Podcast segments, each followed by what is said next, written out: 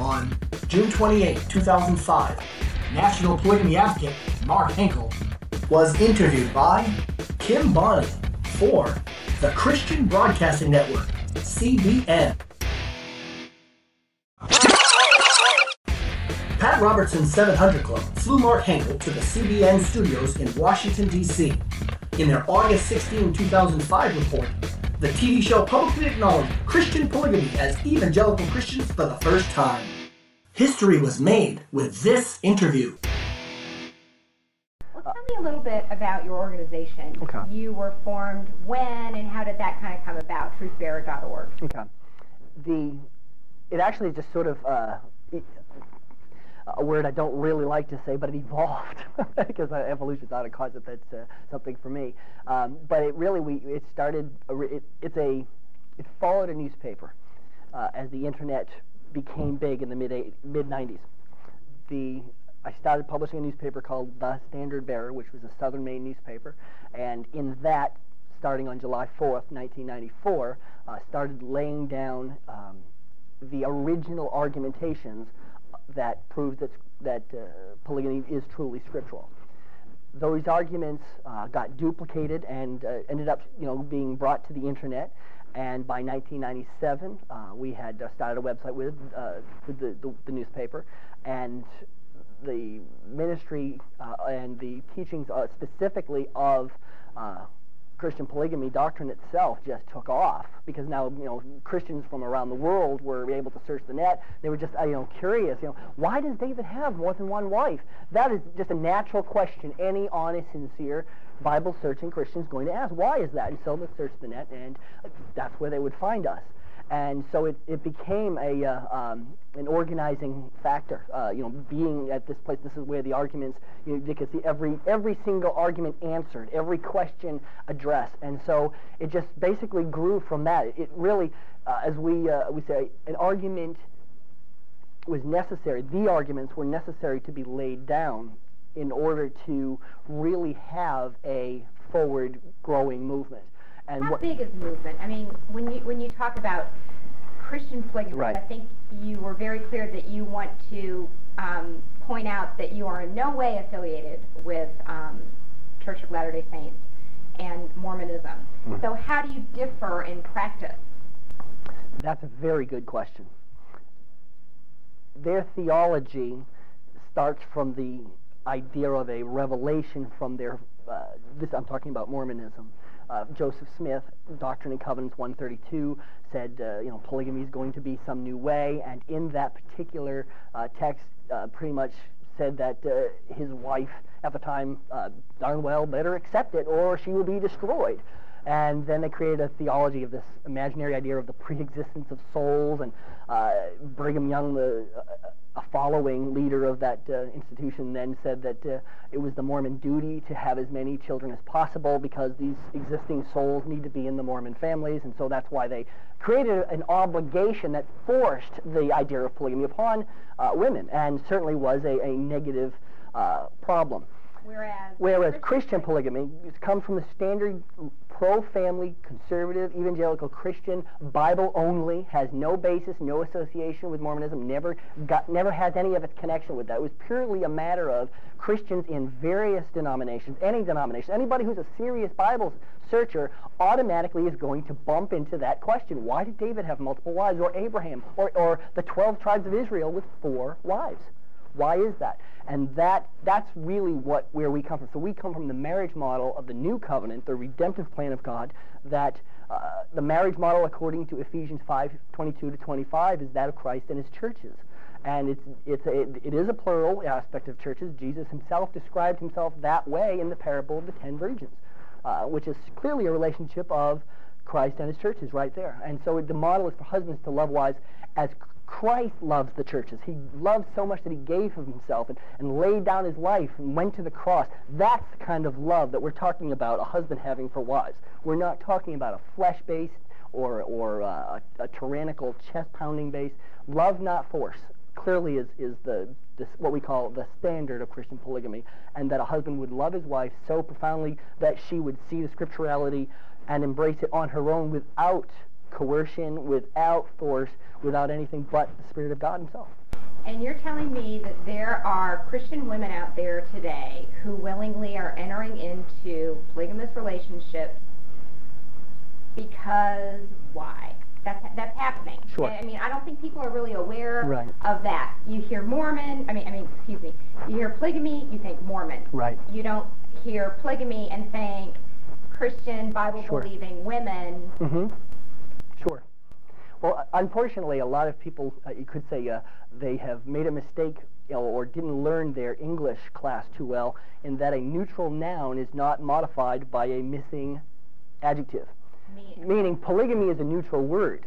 And they are applying the word Mormon to Mormon polygamy, not realizing polygamy is a neutral word. Just like the word day. A day by itself is neutral. You don't automatically, when I say the word day, think rainy day, or you, will, you just think day. But now if I put adjective rainy day, now you have a rainy day. But if you put the word sunny and modify it, you have sunny day. The, the noun by itself is not modified by a missing adjective. And that's the problem. People think Mormon, uh, excuse me, think polygamy is Mormon polygamy, not realizing polygamy is neutral in and of itself. You don't think people think polygamy is a negative thing? I I mean, don't- you sent me an article with a recent Gallup poll saying 92% of Americans Do think it is. Oh, they think it's a negative word. Sure, sure. But you would say polygamy, you do not believe polygamy. I mean, you blame that on the media, you blame that on, Mhm. you know, Moral relativism, yes. Because, first of all, if we're going to believe in the absolute truth of the Scripture, the Scripture never created anti-polygamy doctrine. It never did. That, if you read the Scripture for itself and let it speak for itself, you will not ever find that there. The, that came to us through the centuries following uh, the birth of Christianity and came to us through uh, the Catholic institution. And when the Reformation said that created the sola scriptura battle cry, that was one of the issues that really needed Reformation as well. And that's why what we actually see ourselves doing is we are continuing the Reformation that call to sola scriptura, that we need to believe all the Scripture, that the Scripture defines doctrine. so what do you say to the people that say polygamy is bad? You know, you're Mhm. crazy. You know, this is, this is, this is strange, this is aberrant behavior. I understand that, see, what we're actually calling is a high level of Christ-likeness that we really are called to love. And in some regards, you could even say it, it, you know, people are used to being in third, fourth, fifth grade, and uh, suddenly we're calling a kind of Christ-like love that's PhD level. You know, that, that we're calling, and we're not saying it's because of any greatness, but rather of humbleness and of greatness and of truly loving woman. Now, what often happens, the way many Christian polygamous families end up occurring, is often in a benevolent situation where um, a an abandoned uh, single mom, abandoned by a secular uh, husband who is abusive or, or what, some other fashion, and uh, certainly she and she has a faith in Christ, and a family has a faith in Christ, and th- they, they'll befriend each other, and and the uh, through Bible studies and things will, will come to a point, and then they'll understand what, what's going, uh, what, what's what's in the scriptures, and that may become the basis by which they become a family. So very often you will find. Uh, a number of Christian polygamous families do tend to be a situation where uh, a, a suffering, abandoned single mom um, in a very negative situation uh, is actually in a better situation now, and you, is thriving and having a, a, a God-fearing situation, a God-fearing husband uh, directing the family uh, according to the way Christ teaches us to, to give and love and minister. Um, that's really, uh, it, it's a it's a benevolent uh, selflessness, really. What about the marriage amendment? Hold on Wait a second. second. The mic is rubbing really bad. Are we okay? Is Oh. usable? Yeah, yeah, it was starting to get, get bad there, so, yeah. You want, Okay. you want to, you might get higher, Mark, just Yeah, in case it let's happens? do that. Do it a little bit here. Sure. I think you were getting so excited, so here we go. Ah. Here. That should be good. Okay. The preacher in me. I, I try Are to you contain it. What's preacher? that? My background? I, oh, actually, I was I was for uh, for eight years, from '94 till 2002, and the, the responsibilities of this have just uh, taken they require greater priority. Am I uh, acceptable for this? Yeah. Yeah, we just, you were rubbing up against the mic, I think, when you Okay. were moving. Um, so what are your thoughts on the marriage amendment? I love my fellow Christians, and it is a disappointment when you understand that you, you know, I know I make mistakes and, and in my own errors, um, and I see that my fellow Christians in this particular situation are also making a mistake, and you know, and, and knowing, you know, there, but there, but for the grace of God, there go I. At the same time, I understand, just like we also need to preach about the truth that homosexual behavior is a sin according to the Word of God. The same thing is true is that idolatry is a sin according to the Word of God. And Revelation 21:8 says all idolaters shall have their part in the lake which burneth with fire and brimstone. The marriage amendment is not biblical. First of all, not one person was ever married by government in the Bible ever. So we're not talking about biblical marriage. We're talking about government marriage. And the idea of government marriage is ultimately the idea that suggests society rights is, an, is a concept that's viable. But society rights is Marxism, it's socialism, it's leftism. It is not what we conservative evangelicals believe in. It is instead, the marriage amendment is turning to the false god of big socialist government to define a doctrine that God alone defined. We don't need the government to define God's doctrine. And the problem is, is that the, in, really what we have as an example is the leaders of this have gone the way of Jeroboam, son of Nebat. And that is a perfect Bible study to understand what has gone on with the leadership bringing us, because it is bringing God's people into idolatry to worship the false God of government as the savior of marriage, when God alone defined it, never needed government to define it. And we're not talking about uh, biblical marriage. We're talking about government marriage, which isn't biblical. If you say marriage is not defined by the government, if a person is not married if it's not defined by the government, then you've just said every single person in the Bible wasn't married. God forbid. You've just called them all fornicators. God forbid. And to define it as one man, one woman, even though I understand trying to uh, circumvent the biological impossibility of same-sex marriage. Let's just flat out. It's biologically impossible. The idea of a one-man, one-woman marriage amendment is also undermining the very Bible. It says that Israel and all, its off, all the offspring of Israel are illegitimate, except those born of the first wife. Uh, except you have Rachel, who's actually technically not the first wife. She's the one who had the feast, but she wasn't the one called wife the first night. It was Leah. So how would you define marriage then? If it's not, if you don't accept the definition of one man, one woman, what is marriage? Well, it is the marriage. It, marriage is indeed a man and a woman, yes. But it is not to the exclusivity that a man can't marry more than one woman. When you look at Revelation, you look at doctrine, you look at uh, the definition of adultery in Exodus 20, verse 14, thou shalt not commit adultery, the Hebrew word, because that's really what we have to care about. The Hebrew word for adultery only means woman who breaks wedlock. Only 22 verses later in the next chapter, it says, uh, if he take him another wife, her food, her raiment, and her duty of marriage shall he not diminish.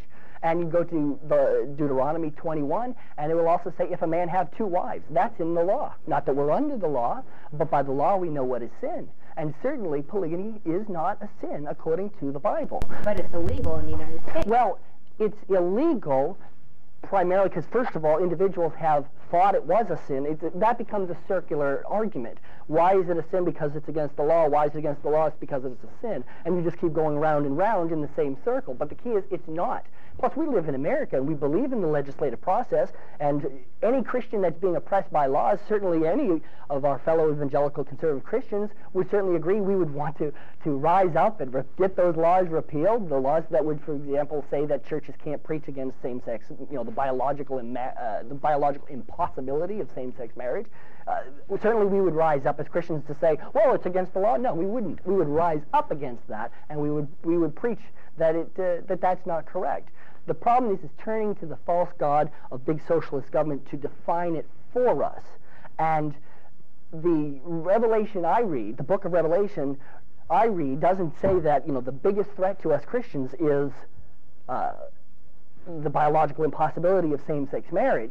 It's, it talks about the beast and having control over all, and that the ability we can understand. The ability to do that is through the continual building up of precedents of socialist, social engineering, Marxist justifications for the false god of big socialist government to the point that has controlled over all the world, executes the, the war against the saints, and ultimately I can see the marriage amendment as being and having the blood of the killed saints in that war on its hands, having laid one of those leftist, Marxist, socialist engineering type of justifications that the government uses to justify social engineering.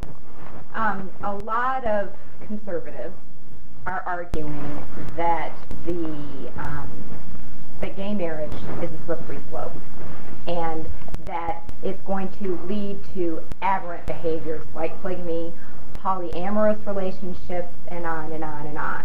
What do you say to that? What do you say to those people? Ironically, anti-polygamy is the real slippery slope. It is the idea of the precedent of anti-polygamy laws as forming the foundation for government thinking has authority when the Constitution, 10th Amendment, and First Amendment make it clear it does not have authority to be involved in marriage.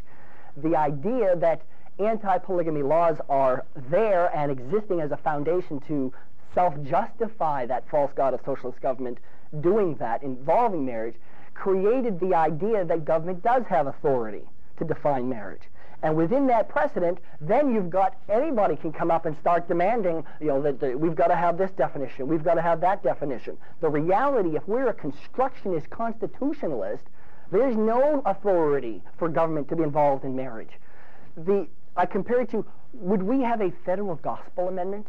God forbid. Not because of some liberal, you know, separation of church and state mentality reason why we wouldn't have that. God forbid we have the false god of big socialist government defining God, the gospel, defining who's allowed to preach the gospel. You say, you have a license to preach the gospel, but nobody else does. God forbid that we do that. God forbid. Well, certainly the gospel is the single most important doctrine for all of humanity than any marriage doctrine. Or we have a federal baptism amendment or a federal Lord's table amendment. God forbid that we would do that. Well, marriage is the same thing. We don't need to have government defining it at all. The real solution to prevent same-sex marriage is to remove government from being involved, to remove the idolatry of the false god being involved in defining it, and, and it, what people want to imagine in their own minds, you know, the biological impossibility of same-sex marriage, they choose to ima- imagine that, there's no legal basis, there's no, there's no slippery slope at that point. So the idea of establishing government authority that's why anti-polygamy is the real slippery slope that brought us to same-sex marriage. Um, what about polyamorous I always pronounce that wrong. Polyamorous. Yeah. It's, it's a very out there concept to me. Mm-hmm. Would you say then that, I mean, where does it stop then? Mm-hmm. You know, where does it stop? I mean, if, if, okay, if we can have Christian polygamy, then other groups are going to be clamoring saying, hey, what about us? Well, is that in the Bible? Well, certainly not. Certainly not. Uh, fornication is not in the Bible. Um, and numerous things. Lying will cast you, get you cast into the lake of fire and brimstone. Should Come we on, have a federal liars amendment? You know uh, Come on. The uh, well, the, the key, no, the, see, it's operating on the premise that government has the authority in the first place. What I'm saying is, is that you prevent all of those debates, all of those slippery slope, you know, would-be arguments. You prevent all of that by removing the government from doing it anyway, from being involved in it anyway. You know, someone's going to imagine and create their little imaginary ideas, like such as the biological impossibility of same-sex marriage, then you know, unless we're planning on criminalizing that, which we, you know, there's debate on that, and that's another issue. But ultimately, the bottom line is, is that it's not about government being used for social engineering. If we look at the Constitution, the only purpose of the Constitution is the protection from the infringement of God-given rights. I have a God-given right to be a Christian. I have a God-given right to that freedom of, of religion and freedom of expression. I have that right. Individuals have rights. There's no such thing as society's rights. Society's rights is premised exclusively in Marxism. And anybody ever defending the idea or using society has a right is using Marxist argumentation. And that's not conservative, that's not Christian, and that's not constitutional. So the point is, is we need to not even have government there in the first place. What, um, why does polygamy have such a bad rap? Because if government isn't there in the first place, then that means Mormon polygamy is also okay. Well, first of all, Is, is that not true? Would that be the case then? Or is that, well, as long as you are within the premise that slavery and the idea of, uh, of force, because what we're, talking about, we're talking about what consenting, uncoerced, uh, non-abused adults choose to do. Um, and the idea of what we call forced polygamy that basically creates an obligation or enslaves women, that's just horrendous, and that, that's wrong, and that's, that becomes a problem of somebody else's rights being infringed. But for a Christian polygamous family, for example, there is nobody's rights being infringed, and government has no business in being involved in that. You will not find it in the Constitution. You will not find any of that social engineering concept whatsoever. The minute you justify go- using government for social engineering, you have embraced liberalism. but don't you think like a Mormon polygamist could say, you know, you don't need the government defining what our marriage is, Mhm. and, you know, according to our belief system, this is okay. You know, this Mm. is what our history has taught us, this is what our, our faith teaches us and what we believe. We can take the What makes, protection. what well, makes yours right and theirs wrong? the violation of rights. The violation of rights. Because again, the only purpose for government is the protection of the individual's rights from being infringed. So where it crosses the line of forcing women into polygamy, then you're then you've got the whole slavery issue that you're dealing. We're talking about consenting adults. Now we're not talking about the whole underage thing. We're not talking about these other things. We're talking about consenting adults in an uncoerced environment.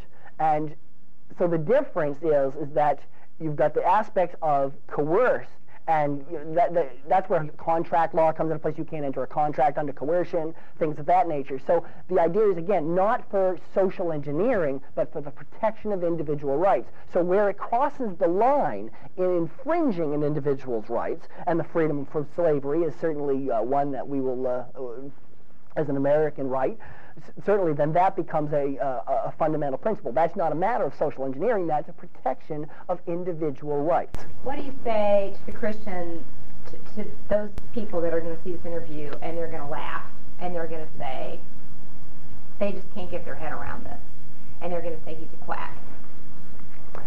Well, I understand that there are a couple of different types of responses that individuals do have. Um, I, first, I recognize that maturity is not necessarily in the presence of all individuals. And certainly when you have a, an intellectual maturity and a spiritual maturity, you understand that there is some uh, intelligence in the argumentation.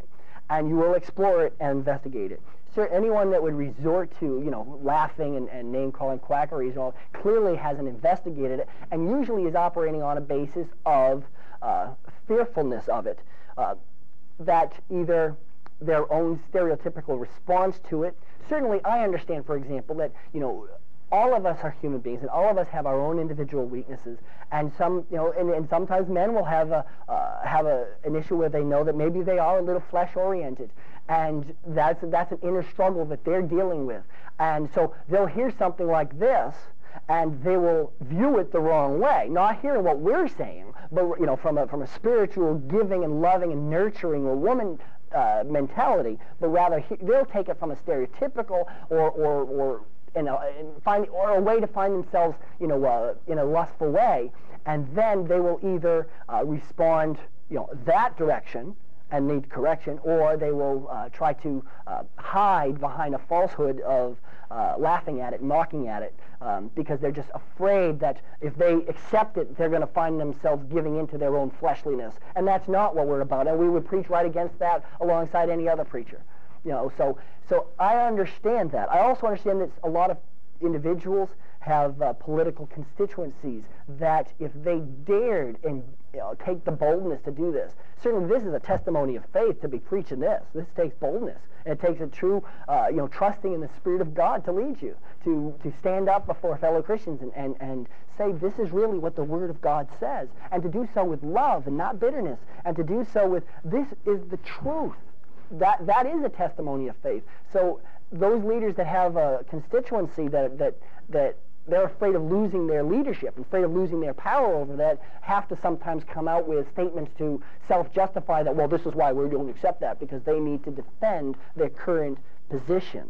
Um, and I don't criticize, and I'm not really trying to attack that because I understand, you know, we're all human beings. Jerry Falwell and the research you sent me Sure. attacked you, and I mean, oh, I'm sure a lot of conservatives Mm. are very uncomfortable with your message. Sure. Well, I- I have basically one thing I would like to say to every single uh, conservative Christian pastor, leader. Bring it on. Let's have an, an international television event. I'll take all of you on, not because of me, but because the Word of God is so true. God's Word is so true. I'm nobody. I'm just a vessel. I'm just a, you know, I'm nothing. The Word of God stands on its own, and and we can have this debate in front of everybody. I'll ask for a trial before all the church. I'm glad to, but you know what? It's not likely to happen. Reason why? Because they'll win. Because the truth really is the truth, and the Spirit of God is the Spirit of God. Hallelujah. Um, now, tell me a little bit about your church. Where do you go to Mm-hmm. church? Uh, I'm homeschool, uh, home church rather. Uh, the whole home home church situation. So, how Mm-hmm. is, is your church of a bunch of people that are all Christian polygamists? Well, I perhaps I should back up a bit and define Christian polygamist. Uh, while there are practicing Christian polygamists, it's probably not accurate to say that everybody uh, has to be a practicing Christ, you know, polygamous family to be Christian polygamists. The Christian polygamy movement, for example, is actually uh, going forward because more and more Christians who are in regular churches, you know, throughout various denominations, whether it's Pentecostal or Baptist or, or uh, grace only or law only, you know, the various spans of denominational argumentation, uh, they're coming from all different types, and, and they're in all the different churches. It's uh, so when, when we're talking about that, is everybody a Christian polygamist?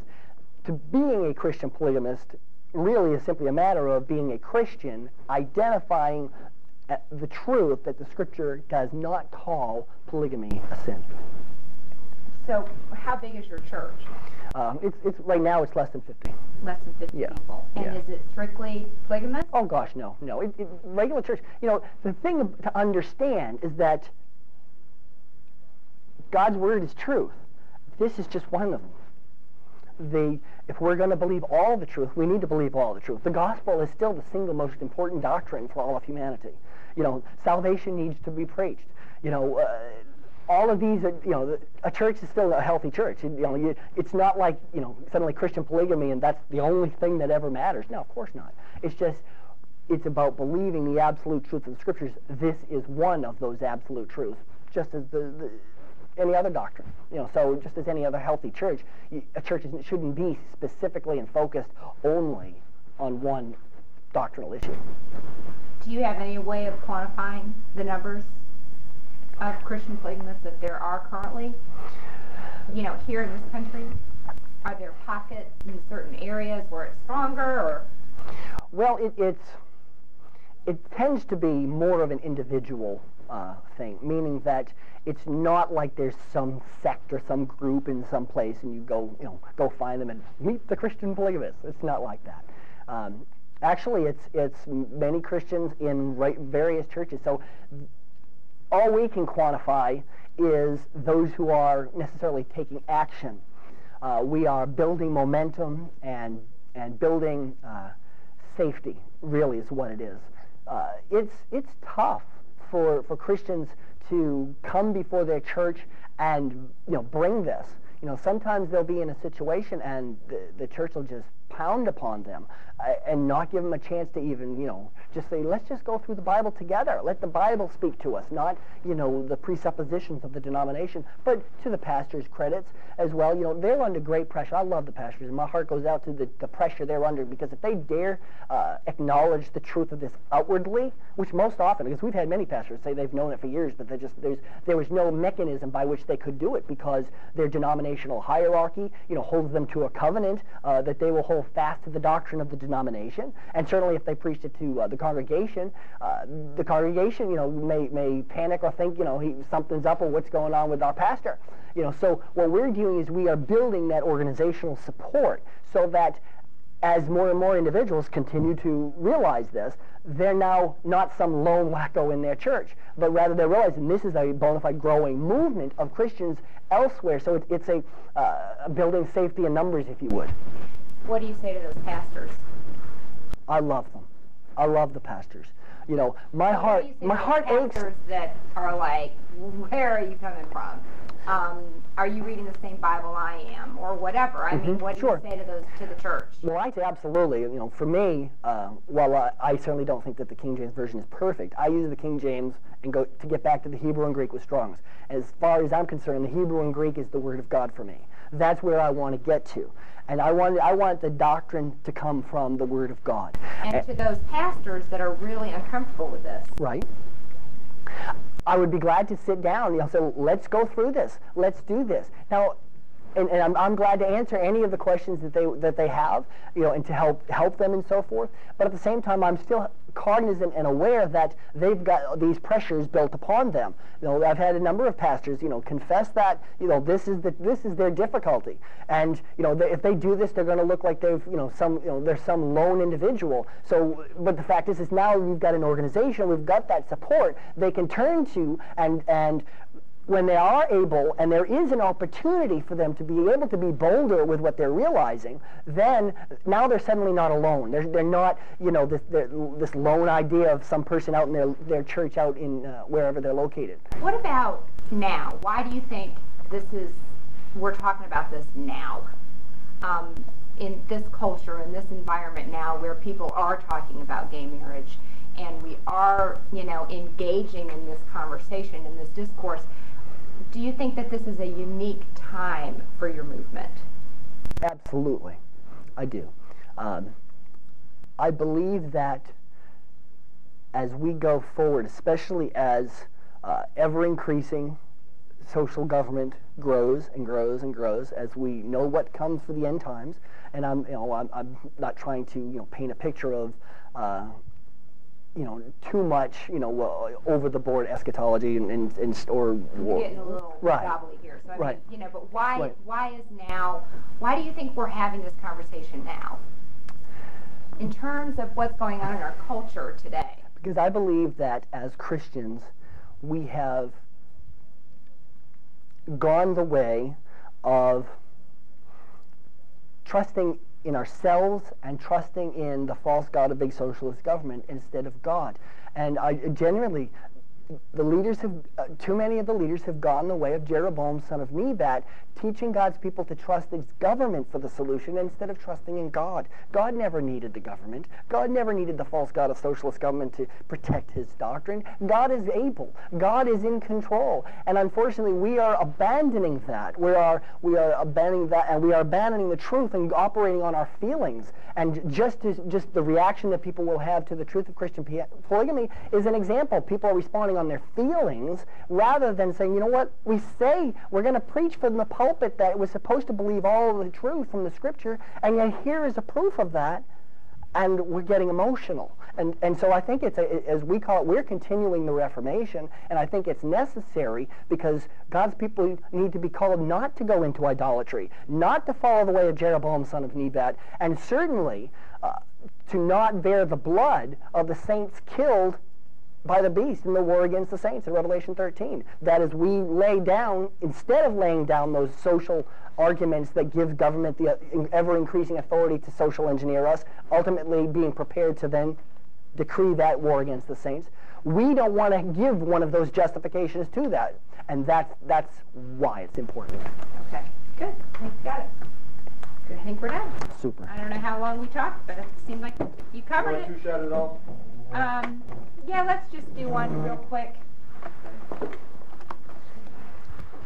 Sir, just stand. You can You're gonna just stay there. What he's gonna do right now is just give me a shot of us sitting here talking.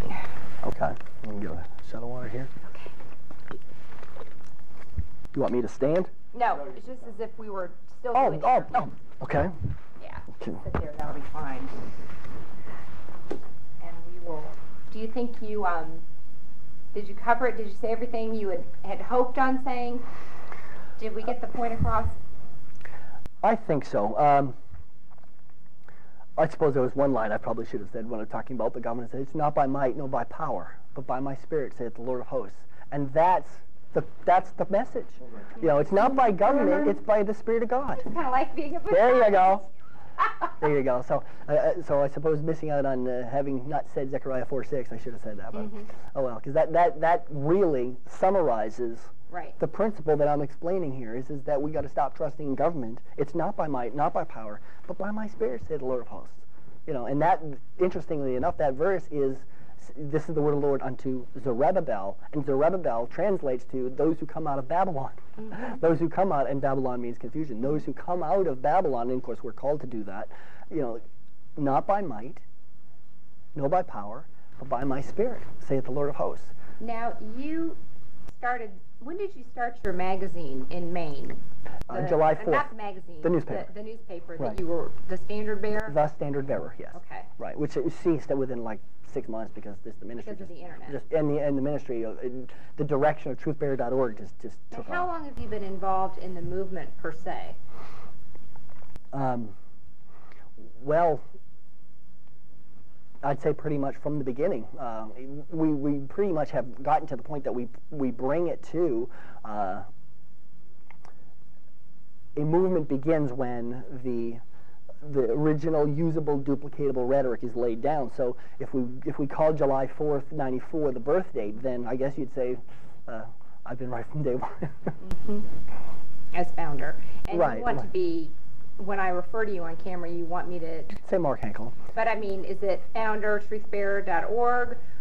Which, which, Um, well, when you say truthbearer.org, and, and it's certainly if you you know overlay it across the screen, I would ask that you have the T and the B both capitalized. okay. Um, Well, that's just how it is on the, um, I, the website. I agree, but it's it's an often mistake that people just small b. Really? Yeah, so I, it's just a uh, uh, the association. I would rather have it be a, a capital B there. Mm-hmm. Um, you, you know, Mark Henkel. Um, I am uh, known as uh, Mark the Founder. Um, you know, so you're you're okay to use that as long as it's not within you know trying to create some cult of personality. Right. you know, because it, it's not about me. You know, Mm-hmm. uh, it's really not. It's about the Word of God. It's about really believing the truth and trusting in God and not the false God of government. That's really what it's about. Now, I- do you get a lot of hate? You said, you know, when we started in on this adventure, um, and I initially contacted you, you Right. said you guys get a lot of bogus requests for interviews. yes, we do. Um, do you get a lot of hate mail and a lot of negative? In the beginning, we got lots and lots. Oh yeah, it was it was definitely lots of hate mail, and sadly from professing Christians. Um, and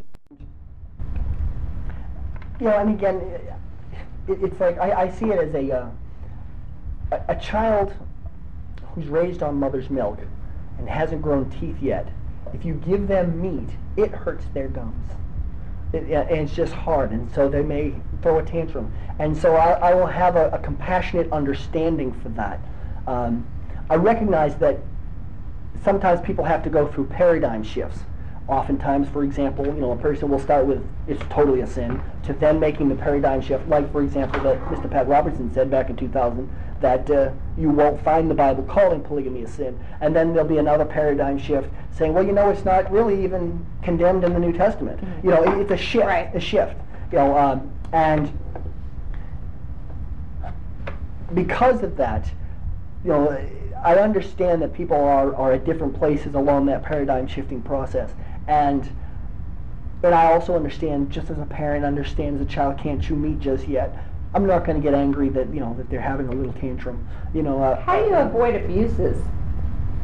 Well, some of the techniques I used in making sure you were who you are. How do you, how, no, I mean, within the movement itself, um, how, you know, I mean, there but by the grace of God. Hmm. And for, you know, sometimes, I mean, it would be very easy for a very Bible-believing Christian who, who buys into this to to slip and to to sin Mhm. and maybe to be abusive or you know in terms of there being jealousy or, or all those very human Mhm. emotions that are involved in a relationship among many people. Sure, sure. Um, abuses happen even in monogamous Right, relationships. right, but Um, I'm and so talking I- specifically, I don't, I, I Right, know that. I'm not saying But so we is can't stop perfect. that either. My point is that we are very emphatic, uh, and it was it was a bit of a, uh, a battle to really stand up and demand love, not force, and and that would be something. Both you know, the two points that I would like that you make sure you clarify is uh, that we're not Mormon, and also lovenotforce.com. Right, which you made that, Right, right. Um, the Love Not Force, and that's why it's even got its own separate website, lovenotforce.com, is the standard. And if it, you know, the, the idea that you can just force polygamy on a wife, that's just abusive. You know, that's not the covenant that you made, you know, with your wife. You know, if, if she's not, you know, uh, embracing, uh, you know, this situation, you made a different covenant with her. You know, and she's, and that's not, a, you, you just can't go down your co- against your covenant. I mean, you know, remember the Gibeonites. You know, God expects us to honor our covenants. You know, uh, if we want to make, if we mutually agree to make new covenants, that's different. But you don't have the authority to unilaterally do that. Mhm. And so, uh, love not force is truly the standard. in So what happens if somebody's like in a polygamous, Christian polygamous relationship and, you know, you find out, you know, some guy is beating his wife or, you know, he, I, I don't know. He, I mean, it would respond like any me, other Christians would respond, though. I mean, under any circumstances, that it's really not. is jealousy not really a big issue? well, Let me tell you, I wouldn't be too thrilled about my husband. I understand that, and that, I- and I'm not saying it has to be for you. This isn't to say everybody has right. to. You know, that's not what we're saying. We're not saying that. You know, we're just saying uh, where it will happen and it should happen. Really, you know, this would have been another if great. people are inclined towards Right. that, or if people are interested in Exactly, i- consenting adults, right. Well, I, I go one step further. The Bible gives us doctrine on that too. 1 Corinthians seven seventeen. But as God hath distributed to every man, as the Lord hath called everyone, so let him walk, and so ordain I in all churches. Be it no wife, one wife, or more than one wife. Right. It's only as God some calls. people, right, and some people aren't called to that. Absolutely. We're not suggesting that it's a, you know it's everything, and it's certainly not you know about making women a uh, uh, a product or an object or, or something of that nature, but actually truly a, a, a ministerial heart to, to, to give. You know, recently you had uh, uh, a guest on your show um, on the 700 Club that um, it was a gentleman who was uh, had something like 19 children that they had. Uh, um, uh, adopted, or 13 of them were adopted. I think it was five was original, or something like that, and one from every country. You know, they were going on and on uh, with that. And th- here is a one man and one woman giving their love to 19 children, and I have no problem with that.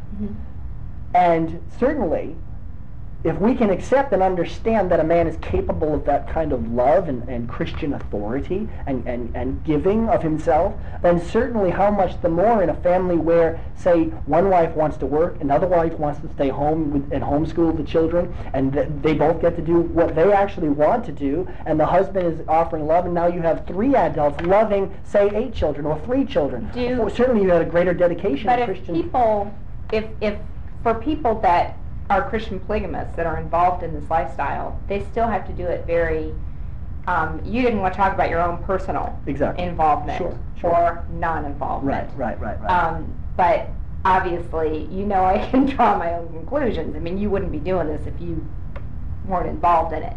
But I'm not even going to talk about that in my story. y- You're welcome to believe your, your I'm. I'm welcome to have my conclusions. Yes, you or are. my opinions. or my Suspicious, whichever way. I don't But um, now, after having said all that, I probably lost my point. Um, see, You had started with jealousy, Well, the jealousy thing, but um, and I was talking about the man adopting 19. right, and having enough love for all the. Oh, well, it's still you have for those people that are doing this. I mean, what if they do get caught? You use the example of a man that you know who uh, took a woman in and, and took her out of an abusive situation. Actually, it was a whole family. It was a husband and wife.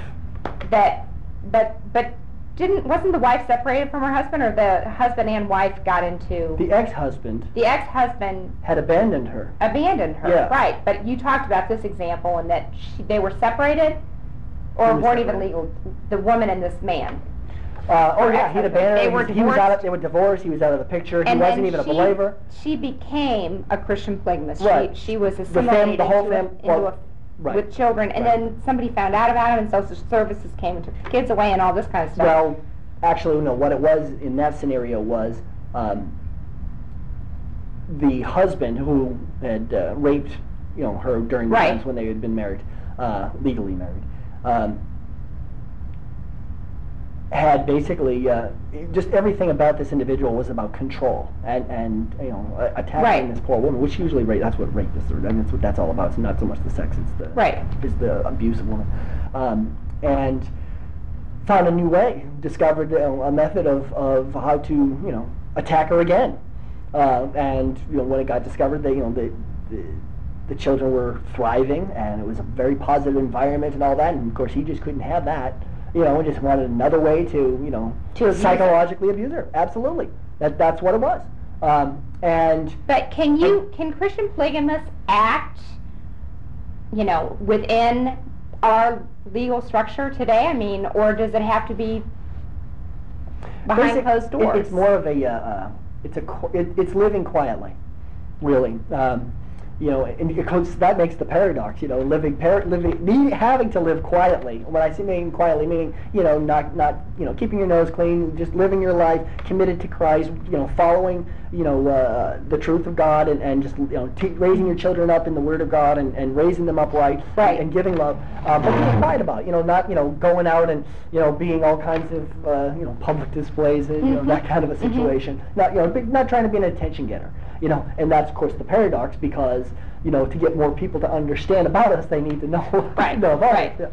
But it, it, it is a uh, a great difficulty. There is no uh, legal marriage for any second wife because of the, the laws as they are currently standing. But then again, we're not needing government to define marriage anyway. you don't have a wedding ring on.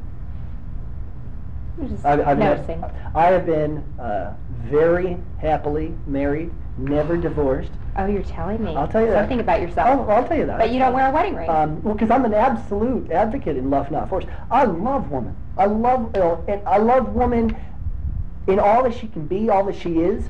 Uh, you know, it's a, um, and, and I mean that from the just the. Uh, not in a not in a condescending looking down at woman, Right. and not in idolatry looking up at her like she's some fleshy piece of meat that you know that I'm like a wolf for. It's why is the why does uh, Mormon polygam polygamy? Mhm.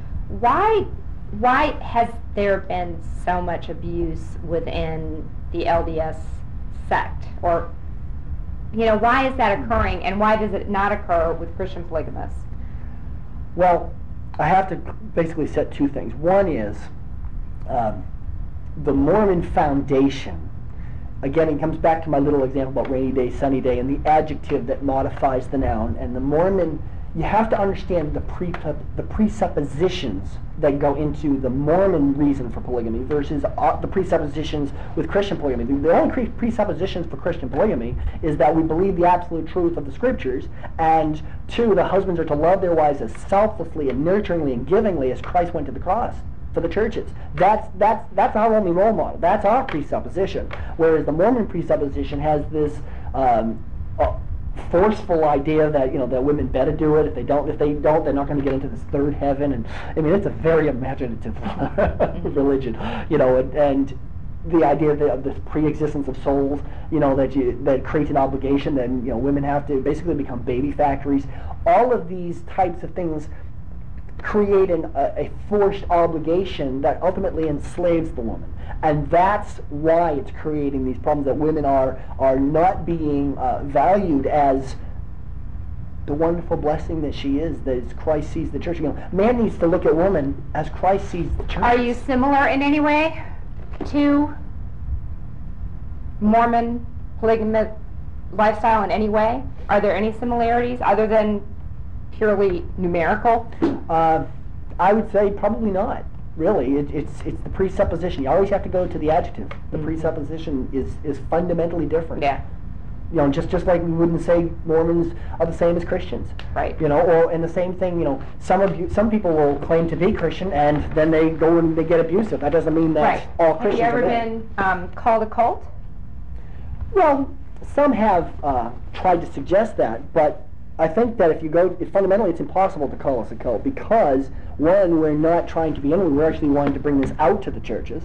Uh, we're not trying to create a new denomination or a new sect, and certainly to span so many different denominations and to basically all what, what we really want is the churches to recognize the truth. We're Right. continuing the Reformation. That we can't possibly be a cult Right. Because we're not trying to be in it that Okay. way. I know your time must be my. Well, your time. I Yes. want to be sure you don't miss your flight. that's true. That's, uh, Um, that's very true. And, well, I think it went very well. I agree. I hope you are pleased with it. I am. I, I very much appreciate, again, the extra effort that you made to come here. Yeah, it Thank was you. a little bit, Yeah. but that's okay. And Yeah. I do have another interview here, so it worked out. I mean, Okay.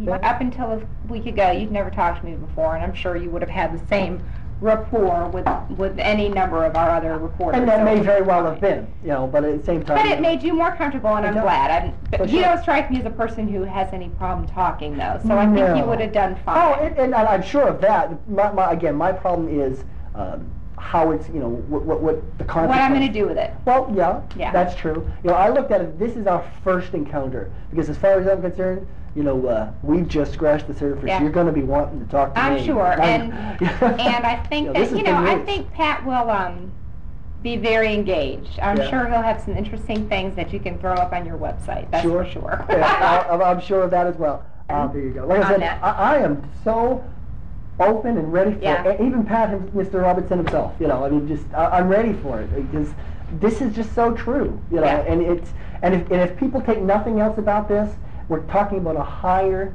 devotion of Christ-like love. Right. Really, and, Right. and, and that's ultimately what we're supposed to Mhm. be as Christians. hmm Mark Henkel is National Polygamy Advocate, presented polygamy to the public since 1994. NationalPolygamyAdvocate.com.